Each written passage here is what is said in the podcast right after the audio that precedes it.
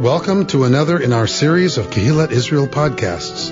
This is a recording of Rabbi Amy Bernstein's weekly Friday morning Torah study.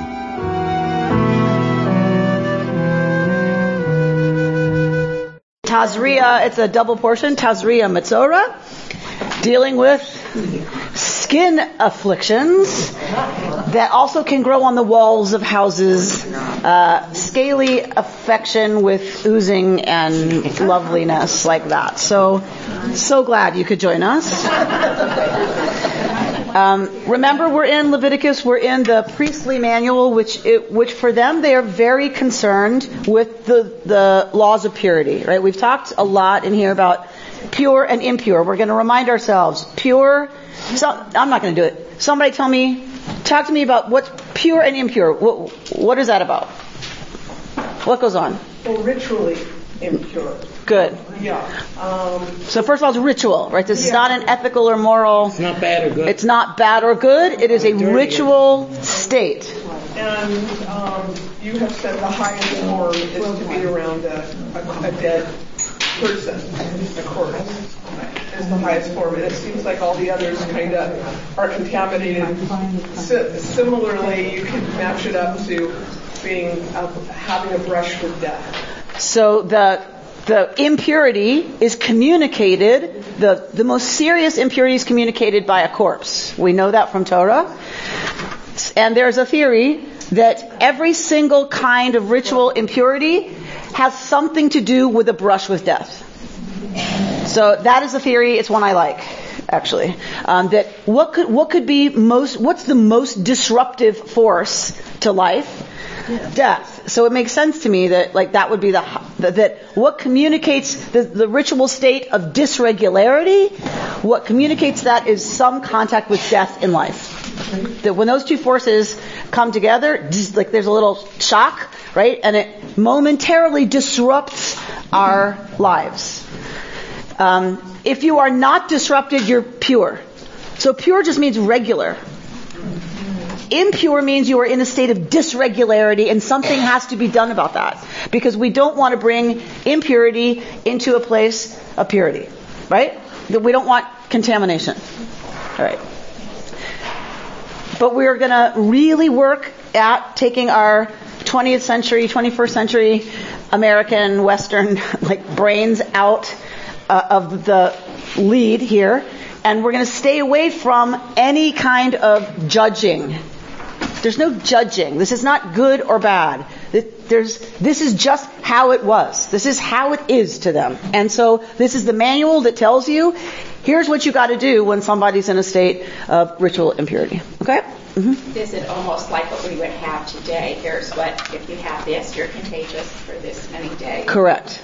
Correct. If you have the flu, you are right. Your your kid can't go to school until can you believe this? 48 hours after their last symptom or fever. I'm like, what? So 48 hours after, like the, they they miss two days of school when they're not sick. Like anyway, so That's what it reminds me. That's right. That's right. So because it's considered you could be contagious until that point. Exactly right. Bad kid, good kid. That's exactly right.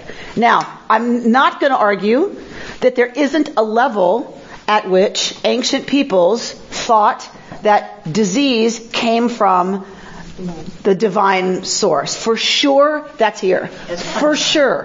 For sure. For sure. That is, that's an exception.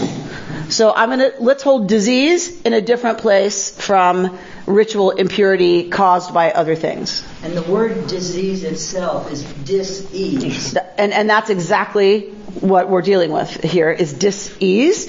Um, and for sure there is some sense of uh, judgment around what causes tzaraat, what causes this disease. And we're going to talk about what the rabbis did with that. Okay. So uh, we're in the first triennial r- year this year, so we are reading the first third of every parsha. And when we have a joint parsha this year, we are starting at 12.1. The Lord spoke to Moses, saying, Speak to the Israelite people thus. When a woman at childbirth bears a male, she shall be impure seven days. She shall be impure as at the time of her menstrual infirmity. On the eighth day, the flesh of his foreskin shall be circumcised. She shall remain in a state of blood purification for 33 days. She shall not touch any consecrated thing nor enter the sanctuary until her period of purification is completed. If she bears a female, she shall be impure two weeks, as during her menstruation, and she shall remain in a state of blood purification for 66 days. On the completion of her period of purification for either son or daughter, she shall bring to the priest at the entrance of the tent of meeting a lamb in its first year for a burnt offering, and a pigeon or a turtle dove for a purification offering. He shall offer it before the Lord and make expiation on her behalf. She shall then be pure from her flow of blood. Such are the rituals concerning her who bears a child, male or female. If, however, her means do not suffice for a sheep, she shall take two turtle doves or two pigeons, one for a burnt offering and the other for a purification offering. The priest shall make expiation on her behalf, and she shall be pure. All right. So, so we many things that come out. We just had in Parshat Shmini what we put in the body, right? What, what is categorized as pure and impure, what's okay and what's not okay to put in the body, right? What we, what we can eat. There are many things that come out of the body that cause ritual impurity. One of them is is menstrual blood, right? And which all ancient people saw as like like seriously um, loaded, right? Like um, I mean, who bleeds for that long and doesn't die or have a wound that is a mortal wound? Like, so it's always freaked people out, um, and it's always been um, supercharged. Menstrual blood has always been supercharged. Um, so it's like duh, it's, right? So of course it's going to be something that, contamin- that, that contaminates regularity. You're not regular, right? You're in, something else is happening. Same with birth. Birth is something that if you know anything about that, it is completely disruptive of anything that has to do with normalcy or regular life. Only for about 25 years. Only for about 25 years. Completely disruptive. Um, so the so childbirth is going to, of course, put one in a state of ritual otherness. You're not regular. You're not normal. You're not it, it, nothing about that is normal. You've just brought a human being out of your body. It's like there's nothing normal about that. So I know that there's sort of disparagement of women, um, but is, was there any thought that because they're able to transcend these potentially life-threatening events, that they are elevated in some way? Um, I think I think it's always been both, right? It's always been that, yes, because women bring forth life, because they survive, you know, bleeding once a month, like, because of all those things, yes, I think that they are understood and seen to be, like, in this place that men were not. The response of the patriarchy to that reality has been both sometimes positive, you know, when you see, you know, so, someone, a, a, man and his partner gives birth, and you can see like how moved he is, right, and how present he is, and all that. So I think I think that's been the, the true, as well as there's been a real reaction by patriarchy to that, right, and it leads to the denigration of women, right, because it's terrifying, right, that they're they're scary, and and because of that they have to be kept kept down. Yes. Why the difference between giving birth to a female? so uh, there are several theories. Uh, one, so if so, okay, so let, let's let's go with this theory that the brush with death is what is ritually contaminating. So how is that true here? She's bringing forth life. There's blood. There's blood. There too. Okay. Many women died in childbirth. Because many, many, many women and many infants Died. died in childbirth.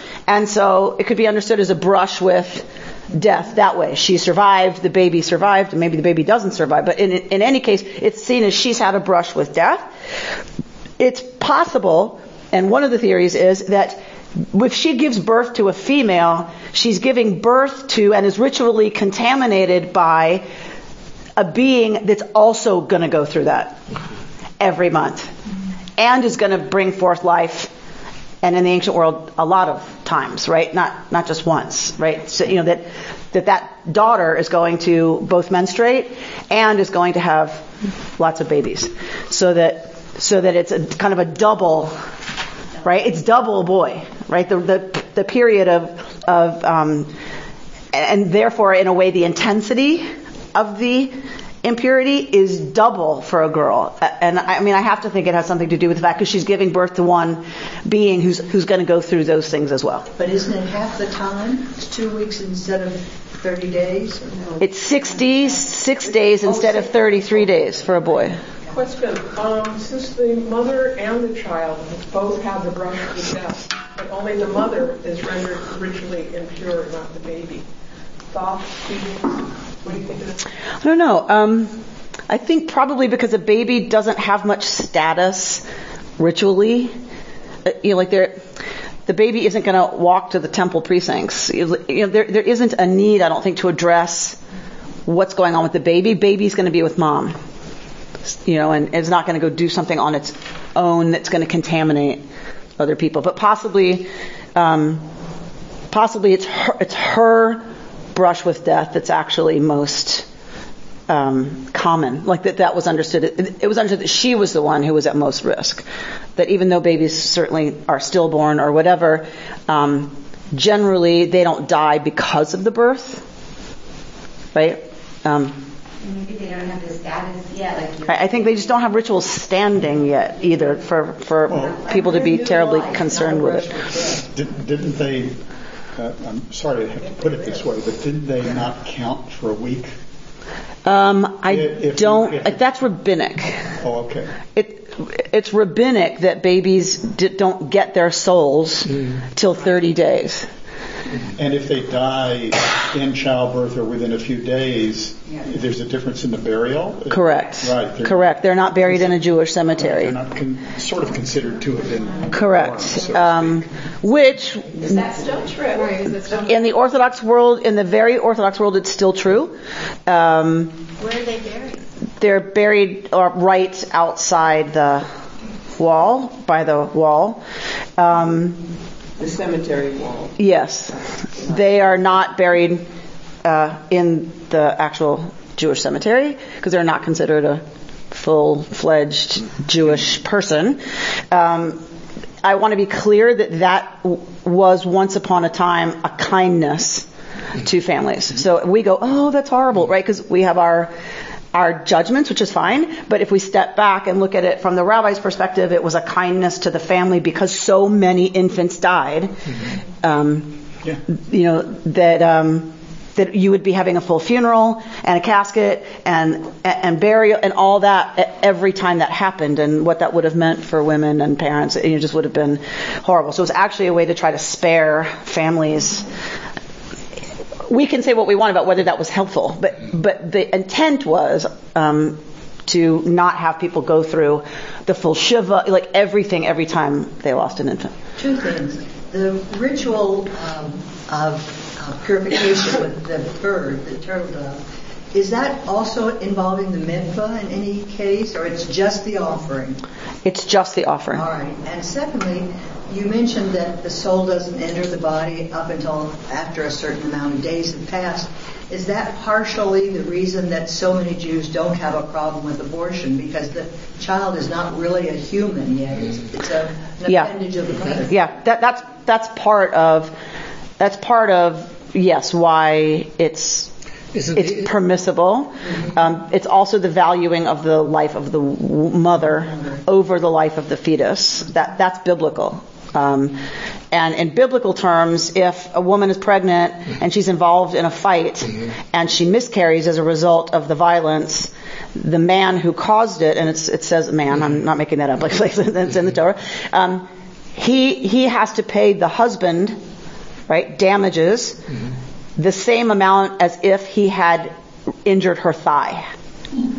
So it's not murder. So it's not murder. It's Because it's not a human yet. because it's not a full-fledged human being yet. And that's Correct. Torah. That's Torah. Torah doesn't talk about souls. Right. That's right. that's later. That's rabbinic. But but Torah understands the fetus as part of The mother. the mother, part of the woman's body until crowning. Thank you. Until what? crowning until the baby is oh, is crown. When when the baby crowns, it is considered a full-fledged human being and must be treated as such. You said earlier that, of course, how pregnancy changes everything, and that's what makes it the special status. But at that time, were women getting pregnant? So birth, I would say birth, right? Childbirth, I don't care if you have 12 kids. like birth, right, is this okay. hugely Otherwise, pregnancy. altering. They were. Yeah, pregnancy was they were pro- probably pregnant a lot of the time. Al- Although, although um, anthropologists believe that possibly one of the reasons we get so many uh, gynecological cancers now is because we are exposed to way more estrogen than they were. Um, that that women nursed until children were three and four, so that they actually that's one of the ways they spaced their pregnancies was they continued to nurse till the child is four, sometimes five, um, and and then we're not menstruating during that time either. So we're, so they weren't just pregnant all the time. They they had a spate of years where they if they were nursing, they weren't menstruating and they weren't getting pregnant. But you, And so we're exposed. We have a we have a period every month and are only pregnant once or twice, and so that we are exposed way more, uh, and that's why we're. And we're, now we're seeing the symptoms, right? That, that we're not designed to menstruate every month. Right. There's a lot of living proof that you can get pregnant when you're nursing. Oh, I'm sure, I'm sure. But they're, of course, of course. But the, but generally speaking, that's how women space pregnancies, right? Is that they continue, or, or, or the, what the result of nursing that long was that you had naturally spaced pregnancies.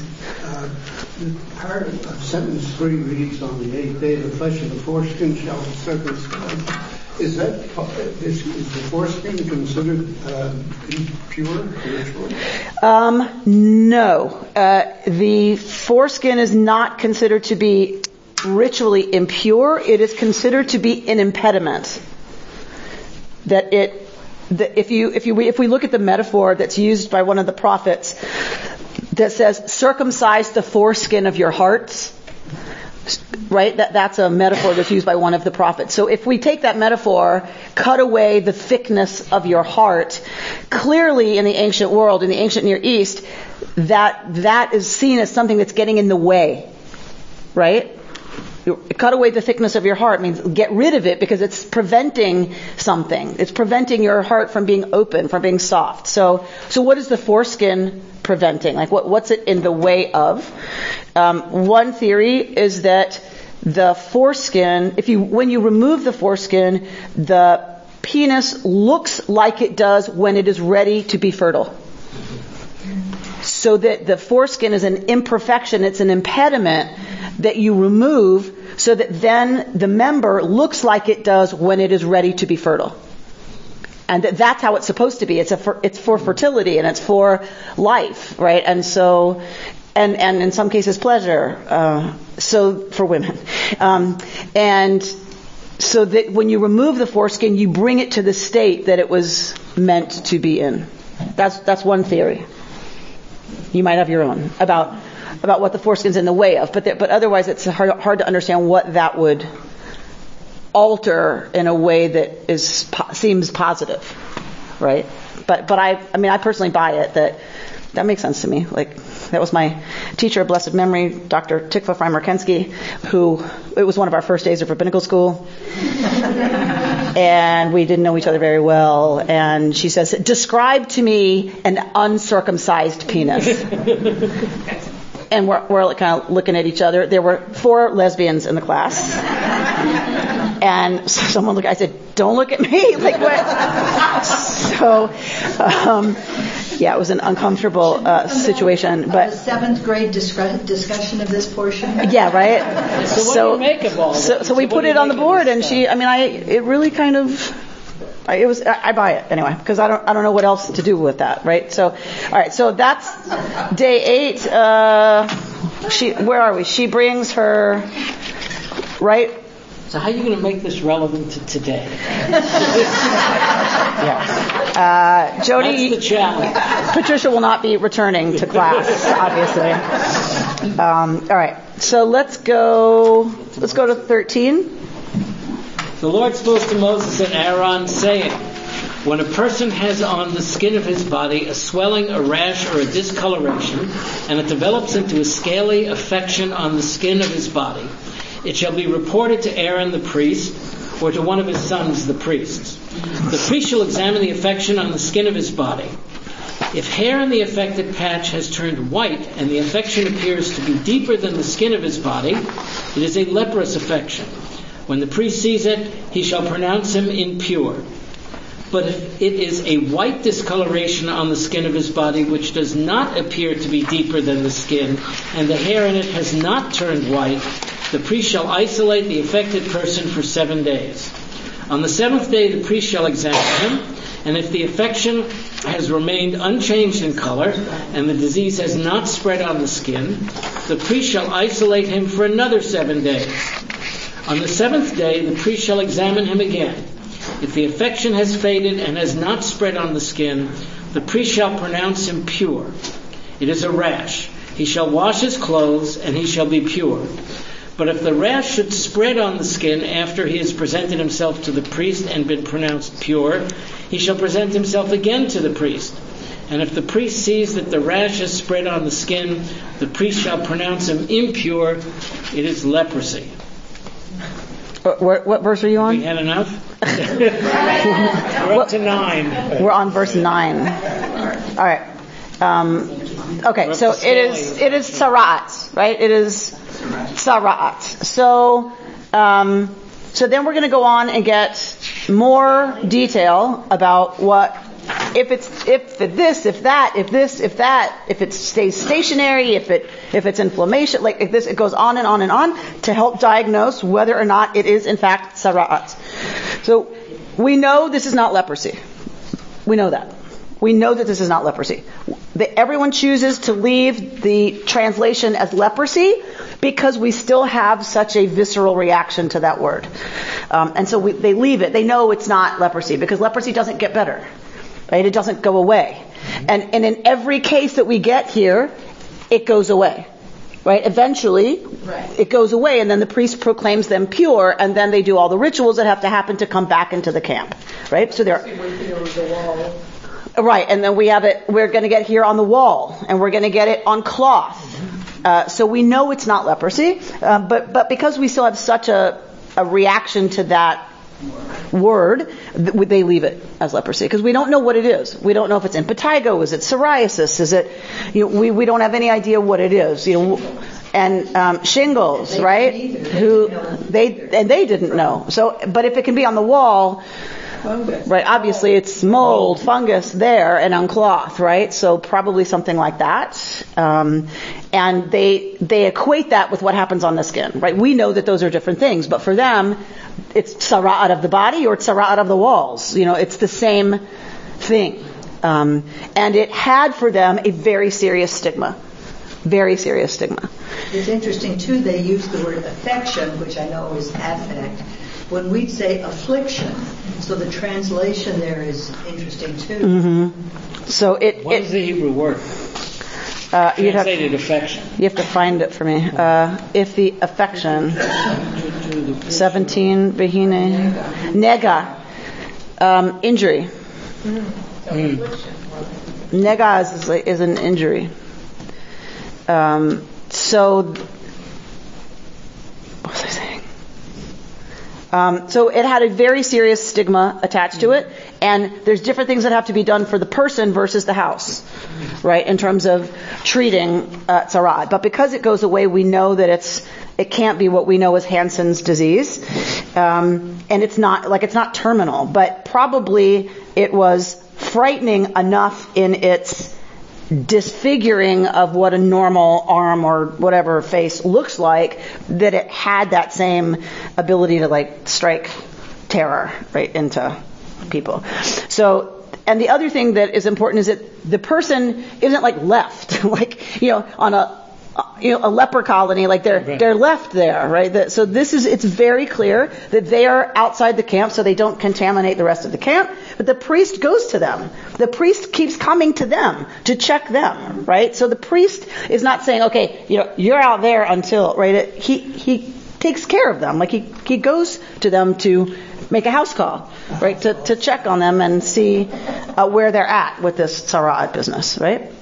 And then they are always welcomed back into the camp. We don't get anything that says, and should it be permanent, mm. right? They shall live in the city called Sara'atville, mm. right? There, mm. there's no reference to that whatsoever. So it seems that, that always it would have been something that ended and that they came back from. Um, this seems to be the only, is this the only thing we call a disease that has this kind of treatment? Is this the only thing? I mean, it's not. A lot of other things happen to people. Right. Other than skin things. I don't remember any other quote what we call a disease in Torah. I don't think I don't think I can think of one. We we see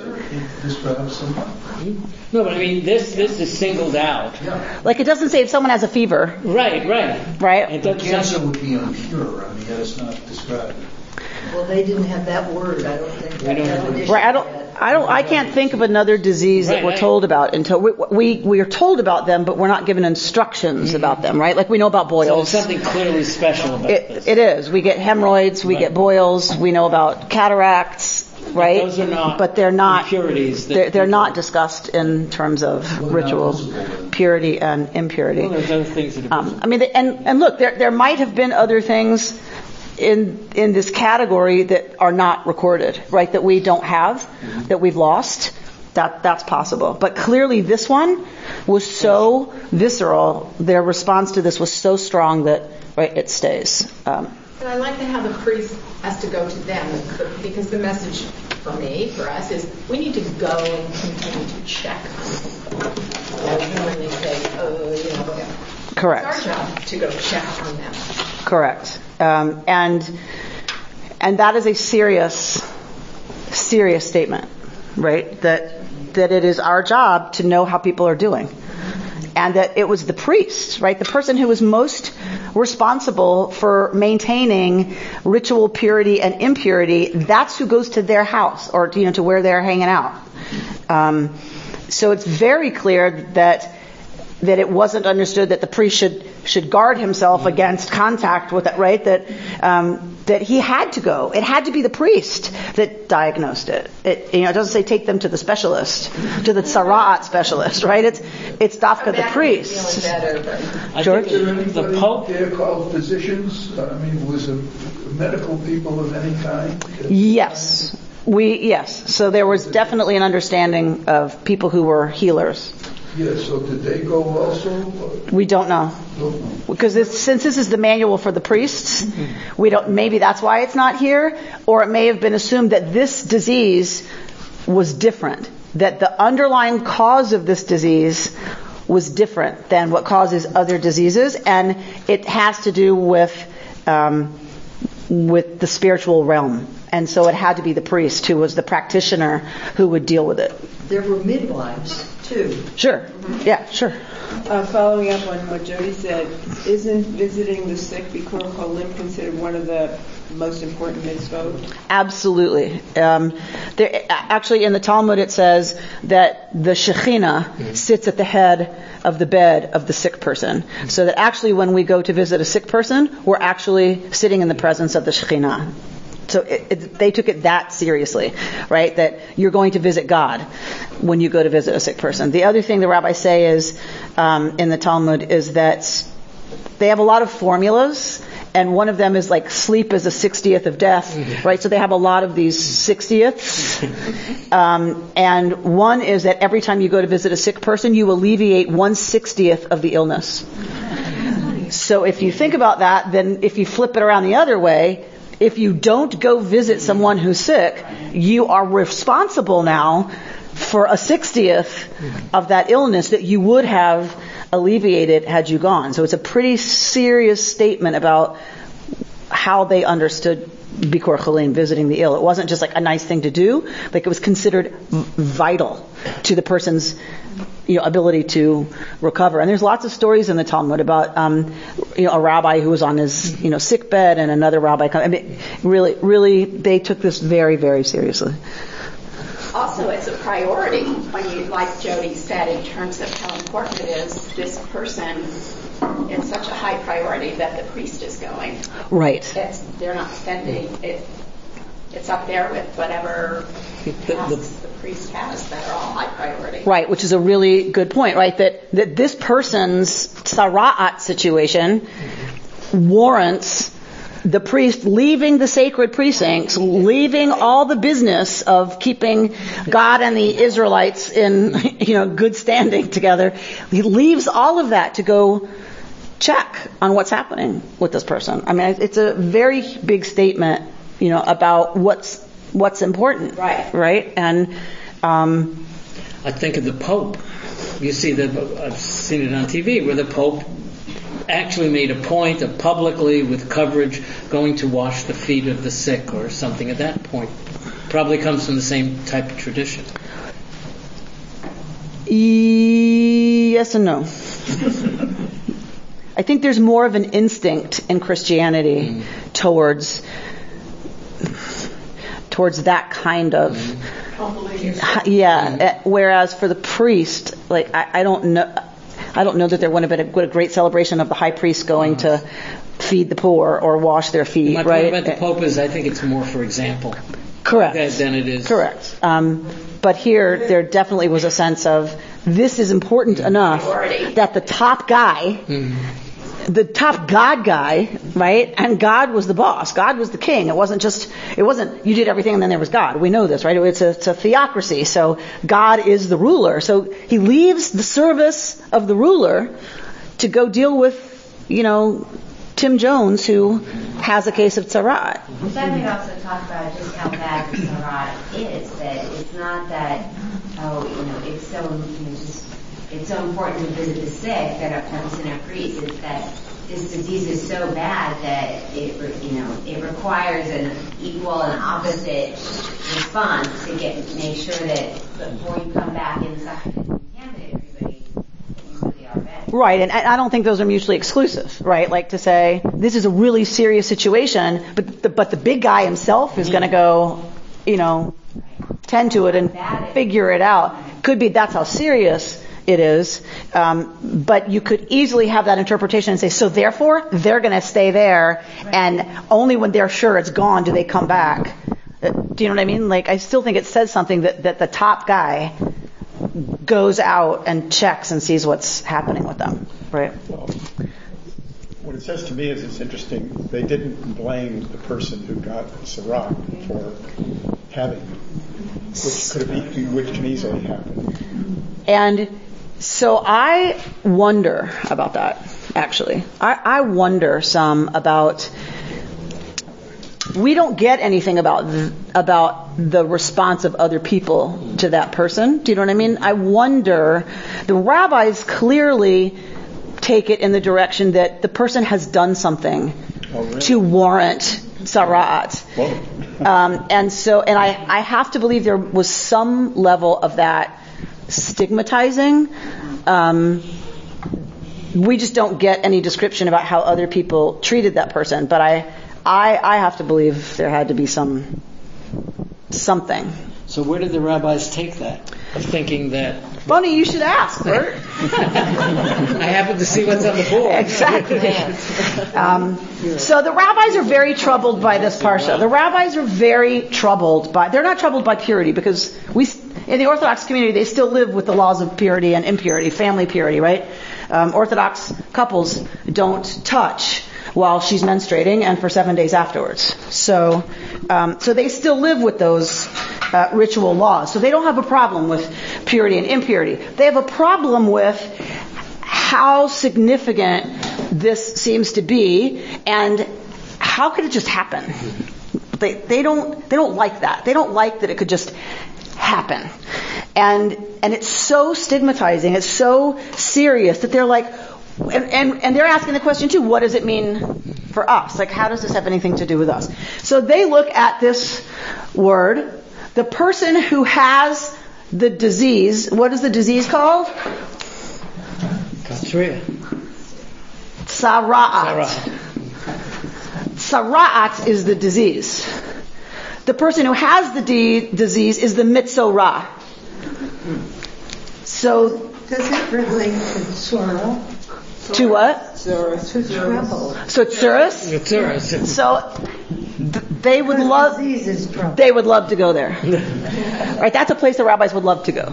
That that there's a connection between tzaraat and tsuris, right? They would love that. So I'm sure somewhere that's been put forward, right, as an explanation. Um, but they get very creative about this. So the Metzora, the person who has it, the rabbis say, don't read Metzora, read instead Motzira. So what is lehotzi? The Hebrew verb lehotzi? Ilu hotzi hotzianu hotzianu. Hmm? Take out. To take out. So don't read Metzora. Instead, read Motzi Ra, the one who brings out. What's Ra? Evil. Badness, evil. The one who brings forth evil. So, then the rabbis are like, well, what evil is it that, that they bring out? It can't just be any evil, right? Because this is tzaraat we're dealing with. This is big time. So they say, actually, this is a short form for Motzi Shem Ra. The one who brings Motzi. The one who brings out Bad name. Bad name. bad name. So is that like a gossip? Yes. So the rabbis say this is lashon hara. This is people who bring a bad name to other people. This is about gossip. All of this is about gossip. This is about people who talk about other people. And that is what the metzora is, is the motzi ra, the one who brings forth bad. How? It's about motzi shem ra, who brings forth a bad name. And the rabbis take this extremely seriously. They, the rabbis say, if, and this is all in the Talmud, like it's all hmm. there as part of halacha, it's part of like Jewish understanding of what's legal, what's, what's the law. And they say the law is if you embarrass somebody, it's called halbanat panim, the whitening of the face, because people blanch when they're I mean, I know I think of it as turning red, but but people just kind of blanch. Um, and so if you whiten someone's face, it's akin to murder. It's as if you have killed them. And because you can't undo it, you can't undo that damage. There's nothing you can do to rectify it, because even once that situation's over, they will never recover from from that moment. They will always carry that moment with them. Uh, and so they're very serious, the rabbis, about speech and about how we talk and what we say. And most of what we say is gossip.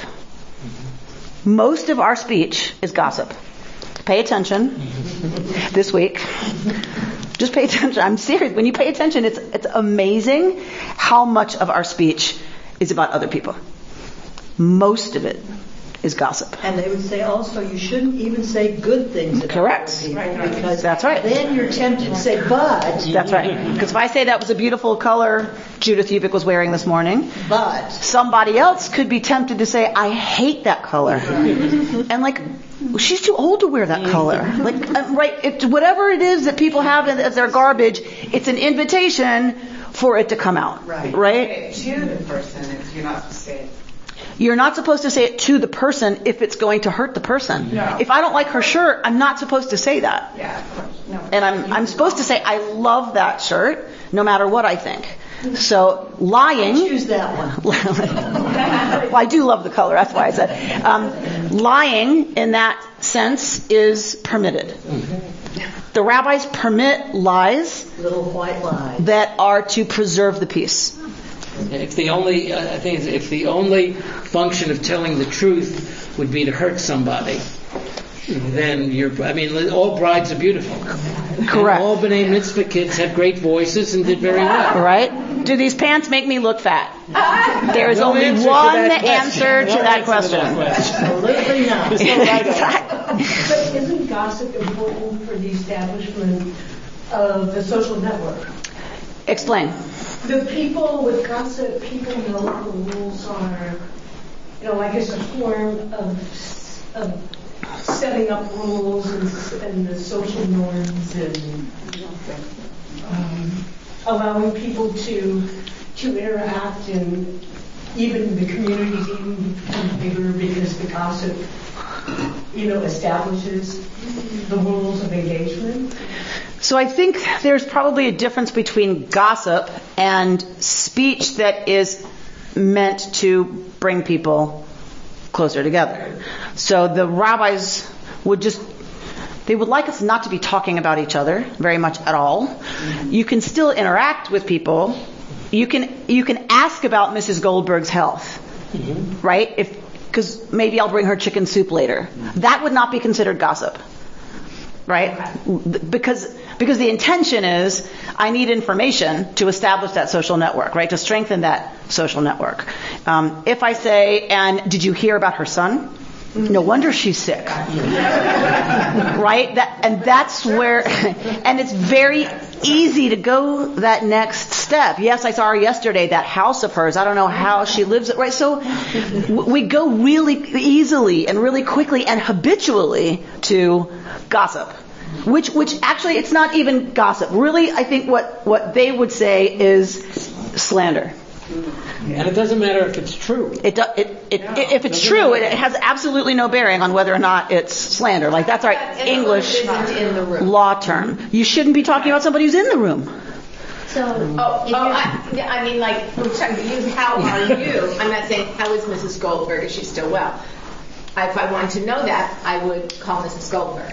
You, you could do that. But I, but I think it's not considered right. slander to ask about her health if your intention is to right. go help her. So, so is part of it like elevating the conversation? Because if you're not, yes. if you're not gossiping, then you're doing other. First of all, you're getting you're getting to where you need to be, which is really hard at that time. Mm-hmm. And secondly, you're elevating the conversation and you're learning things that actually matter. Or, or yes. So Miriam, that's a great point that Miriam makes. That that is kind of the point. The rabbis say we spend so much time talking about this about other people and all this crap.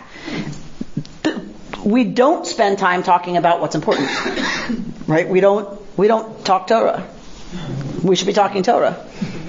All the time? All the time. That's what we should be doing all the time. Yes, Margot. Okay, ask a rabbi. Rabbi, um, a number of years ago, when Cheryl, Rabbi Cheryl, was, was a rabbi, on the first day of Rosh Hashanah, she spoke on the subject uh, for her sermon for that day. Uh, later that day, I was meeting Gary Corman at Martin's sister's house. Martin was my second husband. And when we got out of, I got out of the car and I met him there, and he got out. He, was he was invited to uh, Martin's sister's house for dinner that night because they know they know each other and so forth. So Gary says to me, um, "What did Rabbi Luard speak about?" Because I went to the synagogue and he was in the choir and was at uh, Wadsworth. So I said, oh, she spoke about how gossip is something that we really, you know, should avoid and all that.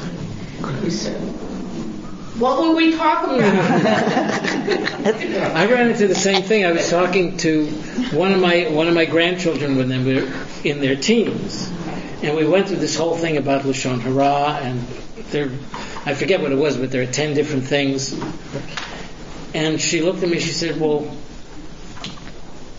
but at school, there'd be nothing to talk about. And that, and, and it's particularly true of teenagers and kids who spend so much. Facebook, Instagram, Snapchat, yeah. all that is is gossip. People have like everything that we fill our free time, empty time with. It's pretty much just about what other people are doing, and it, you can spend however much or little time you want on it, and you're done, and it's like empty calories. Nothing's been elevated.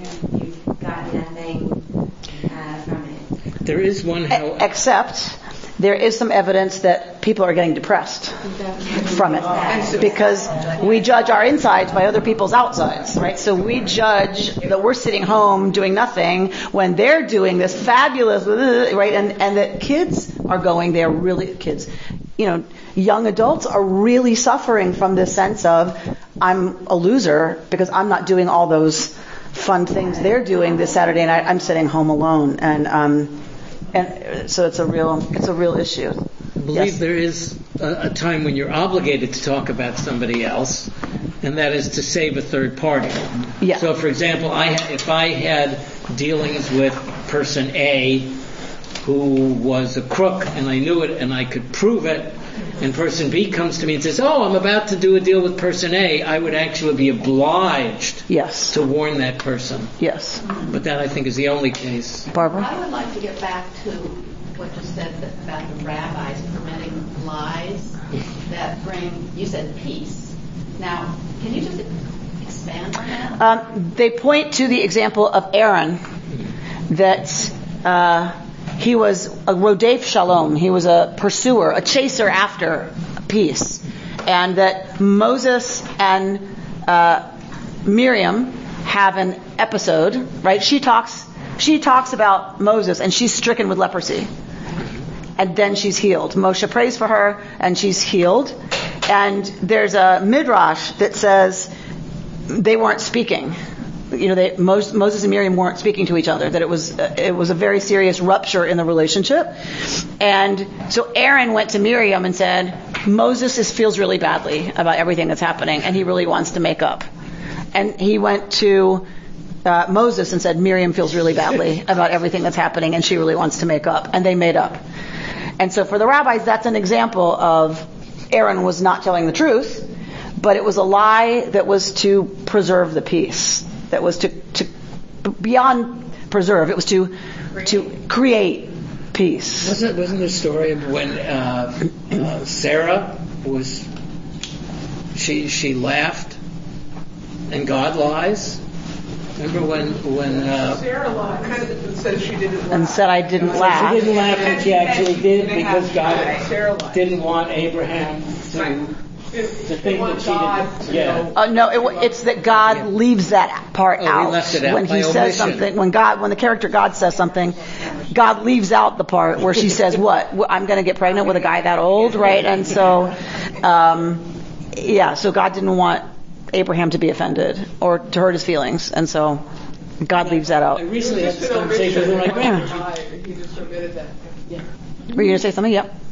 I was just going to ask, um, to be clear, is this particular section referring to gossip, or are we saying that all impurity comes back to gossip? So it's rabbinic. So this it's way after the, the biblical period, right? This, so the, I'm just I'm just lifting it up, a because how much time do we want to spend in, in the parsha? But um, but to say to show that the rabbis took kind of the uh, seriousness of tzaraat and applied it to speech, right? It was speech was that important to them that I mean because other traditions would take it somewhere else, wouldn't they? Like, you know, other interpretation, if if other traditions were trying to bring this whole business into their current time and what does it mean for us, I can imagine a lot of places they'd go.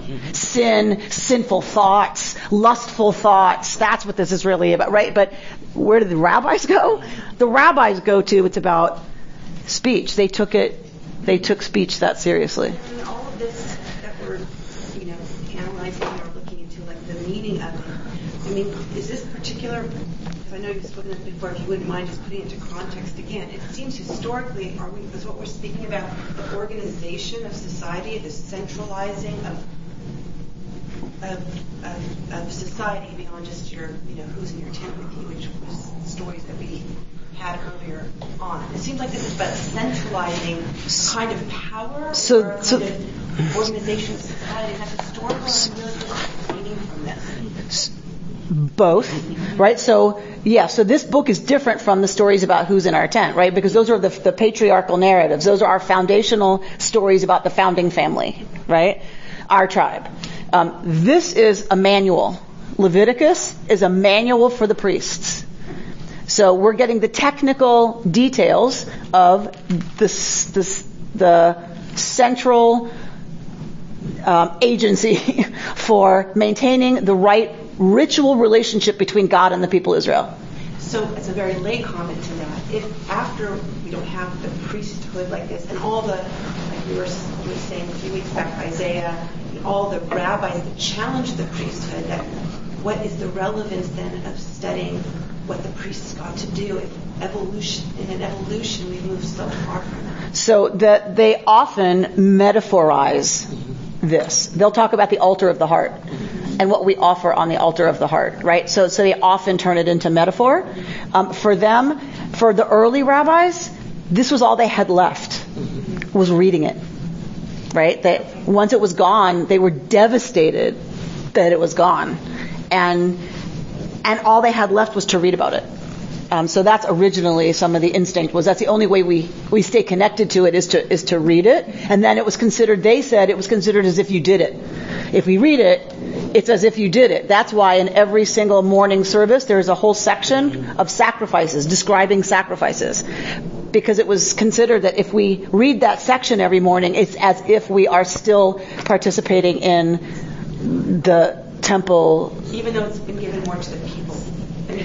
Right because because it's been it wasn't given to the people. It, it, history caused it. The Romans caused it. Do you know what I'm saying? Like, but I'm saying in the morning service, then, if you're reading it, as, oh, oh, oh, you right. don't have to be the priest to be. It's as if you're doing it as if the priest. It's as if you're participating in the system that fell, because they still kind of, even though they were pushing against it on some level, they still glorify it, right? It's a complicated relationship they have we have um, to, to some of this. Um, but how do we take it into our time? Right, that's that's an excellent question. So, so right, so uh, this is how uh, Larry Kushner brings it to our time. We seem to have lost the ability to discern the difference between being in a state of ritual purity and being in one of ritual defilement. Indeed, we have even forgotten that defilement comes from contact with death. But the categories are still there. All we have to show for our sophisticated amnesia is a nagging sense of discomfort and contamination. The Bible is, of course, keenly aware of these modes of being, and here prescribes a ritual for returning to a state of purity from the inevitable contamination to which we are all condemned. It grows on the walls of our bedrooms like mold, and in the interiors of our psyches, an alien growth. It's immune to cleansers and medicines because it is not evil, dirt, or illness, but it's still there. Isn't that what organized religion is supposed to do? With water and blood and birds, hyssop and cedarwood and sacrifice or whatever to make our houses fit again for habitation. Just saying. um, Rabbi Harold Schulweis uh, talks about the fact that the rabbis, right, take this to be motzi shem ra, that this is about slander. And he says the tongue is to be watched, for the tongue in rabbinic tradition is likened to a sharpened arrow. A libelous word is not like a sword. When a victim begs for mercy, a drawn sword can be returned to its sheath. But what can you do with an arrow once it leaves the bow? Call it back? So it is with libel and gossip. The Talmud, Baba Metzia explains that a monetary wrong can be repaid, but the loss of a reputation is beyond reparation. Therefore, an insult to the character of a human being is worse than stealing property from them. Words are powerful. They are to be used with wisdom and sensitivity.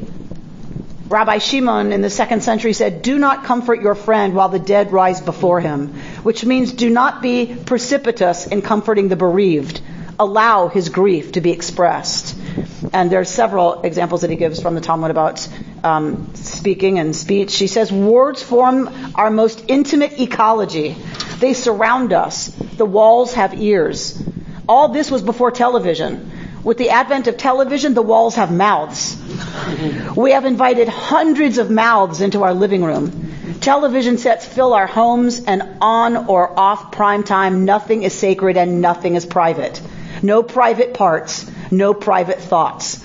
On the contrary, the spotlight focuses upon infidelity, perversion, indiscretion, vulgarity, obscenity. They fill our living rooms with relentless exhibitionism and voyeurism. So if we take a minute to think that now the walls have mouths, and we think about the quality of what comes out of those mouths, it's an interesting, and I'm a big fan of TV. I'm a big fan of TV. So I'm not, I'm not one of those people who's going to leap to, right, you know, how horrible it is. I do think it, we take, we don't spend much time thinking about what it is we marinate in now, right? You know, you go home and it's no longer you're with the people, you're listening to the people who you live with now we go home and, and our house is filled with the sound of whoever, right? Yelling whatever, right? Or um, I think about reality TV, right? How popular reality TV is these days. And if you think about reality TV, most of it is about people having conflict, right? It's about it's about a voyeuristic kick that we get from watching people fight right? Or or they're idiots, and you know you're like, and you're watching it because you think they're idiots, um, so that we get to feel somehow superior, you know, looking in on their lives, and um, and I'm I'm just keenly aware when we come to this kind of a parsha and come to this kind of a conversation, I'm so aware that we've we've allowed ourselves to be bathed in like like he says, vulgarity and obscenity, and um, and I think about the you know the news, right? The the anger, the vitriol, the and, and I'm like, and and we consider that normal now, that we are in that all the time. It's just, and, and our children are being raised in that all the time. I mean, I don't know about y'all, but my young person is never far, never far from that device right? There's just always something, always something coming in, always. Um, so, so uh, Rabbi uh, says, our homes are oases in a wilderness of vituperation. On the posts of our houses are affixed a mezuzah, a parchment of words, which includes the verse, All these words which I command you this day, you shall teach them diligently to your children when you rise up and when you lie down the home, the haven of the heart and soul must resist the incursion of mass culture so filled with violence, enmity, derision, name calling. We must be careful that we do not catch the virus of incivility, that we speak with each other, parents and children, husbands and wives, with kindness. We are fragile human beings and words can shatter us. We are a people committed to unity and words must remind us of our kinship. You've been listening to Rabbi Amy Bernstein's Friday morning Torah study from Kehillat Israel in Pacific Palisades, California. For more information, go to our website, www.ourki.org.